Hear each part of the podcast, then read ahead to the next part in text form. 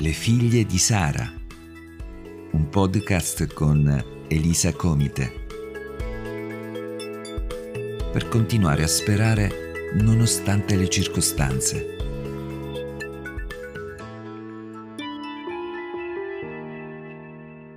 Buongiorno figlie di Sara, Oggi ascolterete la storia di Marina, una donna restaurata dal fallimento del suo matrimonio, rimasta sola con un bambino da accudire.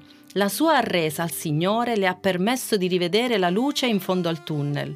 Una storia di ristoro e di grande incoraggiamento nell'afferrare le promesse di Dio per la tua vita. Buon ascolto. Ciao a tutti, sono Marina. Sono nata in una famiglia cristiana e sono qui per raccontarvi cosa accade quando si disubbidisce e cosa accade quando ci si umilia chiedendo perdono e rimettendo la nostra sorte nell'Eterno, così come è scritto nel Salmo 37 al verso 5. Tutto inizia alla fine degli anni Ottanta, quando ostinatamente chiedo e riesco ad ottenere il permesso di iscrivermi all'Università a Messina parecchi chilometri lontano da casa, dispiacendo i miei genitori e rattristando anche il mio spirito, perché in fondo anch'io so che quello non è il mio posto.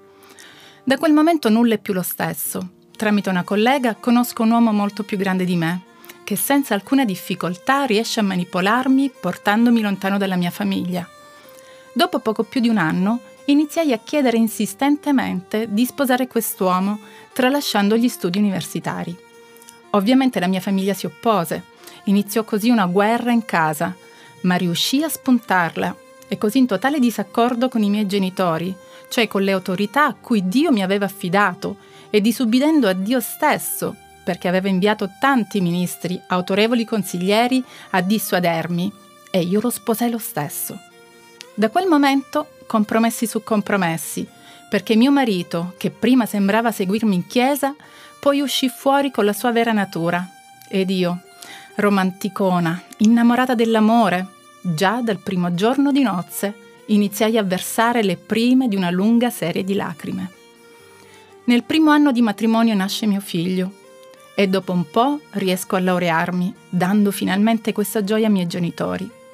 Ma questa gioia dura poco, perché proprio in quel periodo un uomo bussa alla mia porta, vomitandomi addosso una verità devastante. Mio marito ha un'altra casa, con un'altra donna e si occupa della crescita della bimba di lei. Il mondo mi crolla addosso. Non sono più una ragazza di 27 anni, ma mi sento una donna distrutta e appesantita da grande dolore. Nonostante tutto provo a ricucire lo strappo, ma mio marito sceglie di andare a vivere dall'amante e chiede la separazione. Ecco che in me entra un forte senso di fallimento, come donna, come moglie e come madre, per non essere riuscita a dare un buon padre a mio figlio. Rimango da sola con un bambino da crescere, lontana 400 km dai miei genitori, senza un lavoro e ospite in una casa di proprietà dei suoceri che mi voltano le spalle. Entro in depressione.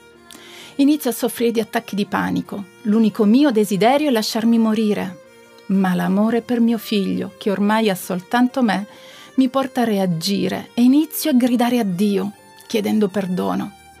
E nel suo immenso amore, Dio mi mette attorno degli angeli che mi aiutano ad uscire dalla depressione. Primo fra tutti, un meraviglioso pastore che ogni sera mi chiama per pregare e per incoraggiarmi. La mia vita sembra aver imboccato la strada giusta non più una senza uscita, ma una strada alla cui fine intravedo una luce e una speranza. Così Dio inizia a ricostruire la mia vita. Approfondisco la lettura e la meditazione della Bibbia e prego incessantemente affinché trovi un lavoro che mi permetta di sostenere me e mio figlio, perché vivevo in grossi problemi economici. Dopo aver cambiato un po' di incarichi lavorativi, in modo soprannaturale vengo assunta da una grossa azienda. Intanto mio figlio cresce e in me cresce la consapevolezza che quella città non è più il luogo dove io devo stare. Così inizio a chiedere a Dio di mostrarmi dove desidera che io vada. È lì che definitivamente mi arrendo e dico a Dio di prendere totalmente la guida della mia vita, come sta scritto in Galati 2 dal verso 20, non più io ma Cristo vive in me. Cioè non più la vecchia Marina testarda e ostinata, ma la nuova che lascia completa libertà di ogni cosa all'Onnipotente Padre, colui che l'ha creata, restaurata, guarita dalla depressione, salvata e che ha fatto tanto e tanto altro. Passano pochi mesi in preghiera, ricevo la destinazione. Palermo. Oh no, nella città in cui non voglio proprio vivere, ma questa volta ubbidisco. Sì, ubbidisco è proprio in questo atto di ubbidienza che Dio inizia a restaurare la mia vita. Ottengo il trasferimento di ufficio, inizio a frequentare la Chiesa Parola della Grazia, in cui c'è il pastore Lirio Porrello che mi conosce fin da ragazzina, e comincio ad avere qualche amica. Ma non finisce qui, perché la benignità di Dio supera ogni immaginazione. Dio mi dà la grazia di acquistare casa e di fare tutto in accordo ai miei genitori, quindi restaura le relazioni familiari. Ma non è ancora tutto. Dio ha iniziato un'opera che ancora non è completa, così come leggiamo in Efesi al capitolo 1 al, dal verso 23, Dio è colui che porta a compimento ogni cosa in tutti. Eccoci dopo un paio di anni conosco un uomo dolce e sensibile. Iniziamo a pregare per capire se ciò che stava nascendo fosse da Dio e con il cuore straripante di gioia, con il consenso dei miei genitori, all'età di 37 anni mi sposo ma il nemico continua a volermi scoraggiare. Così dopo il primo aborto, a detta da vari specialisti, io non posso avere altri figli.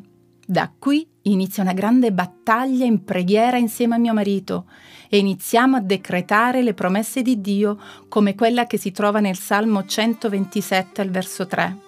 I figli sono un dono che vengono dal Signore, il frutto del grembo materno è un premio.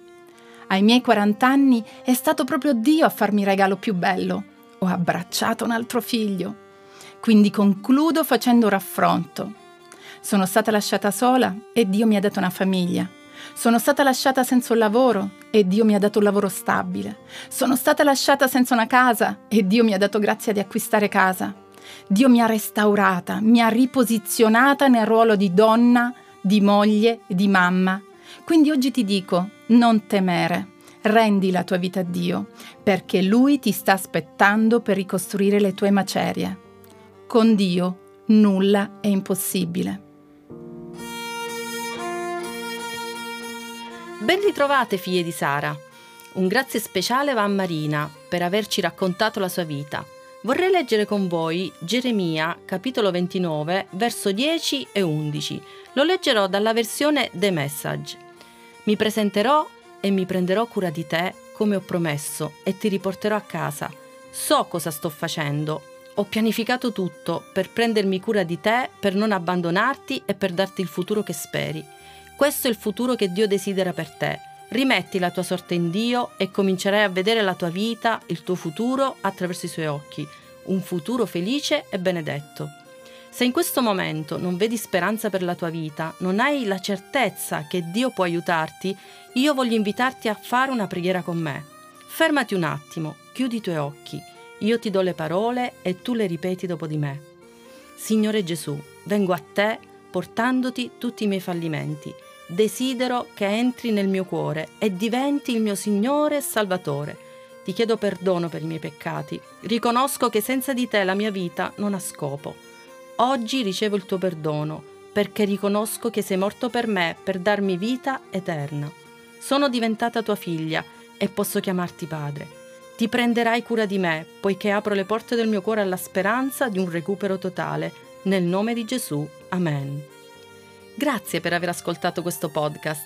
Continua a rimanere connessa con il nostro canale Telegram Le figlie di Sara condividilo affinché chiunque abbia perso la speranza la ritrovi in Cristo Gesù. Se hai bisogno di preghiera o semplicemente di parlare con noi, scrivici a lefigliedisara@gmail.com. Ti risponderemo al più presto. Un forte abbraccio da Elisa.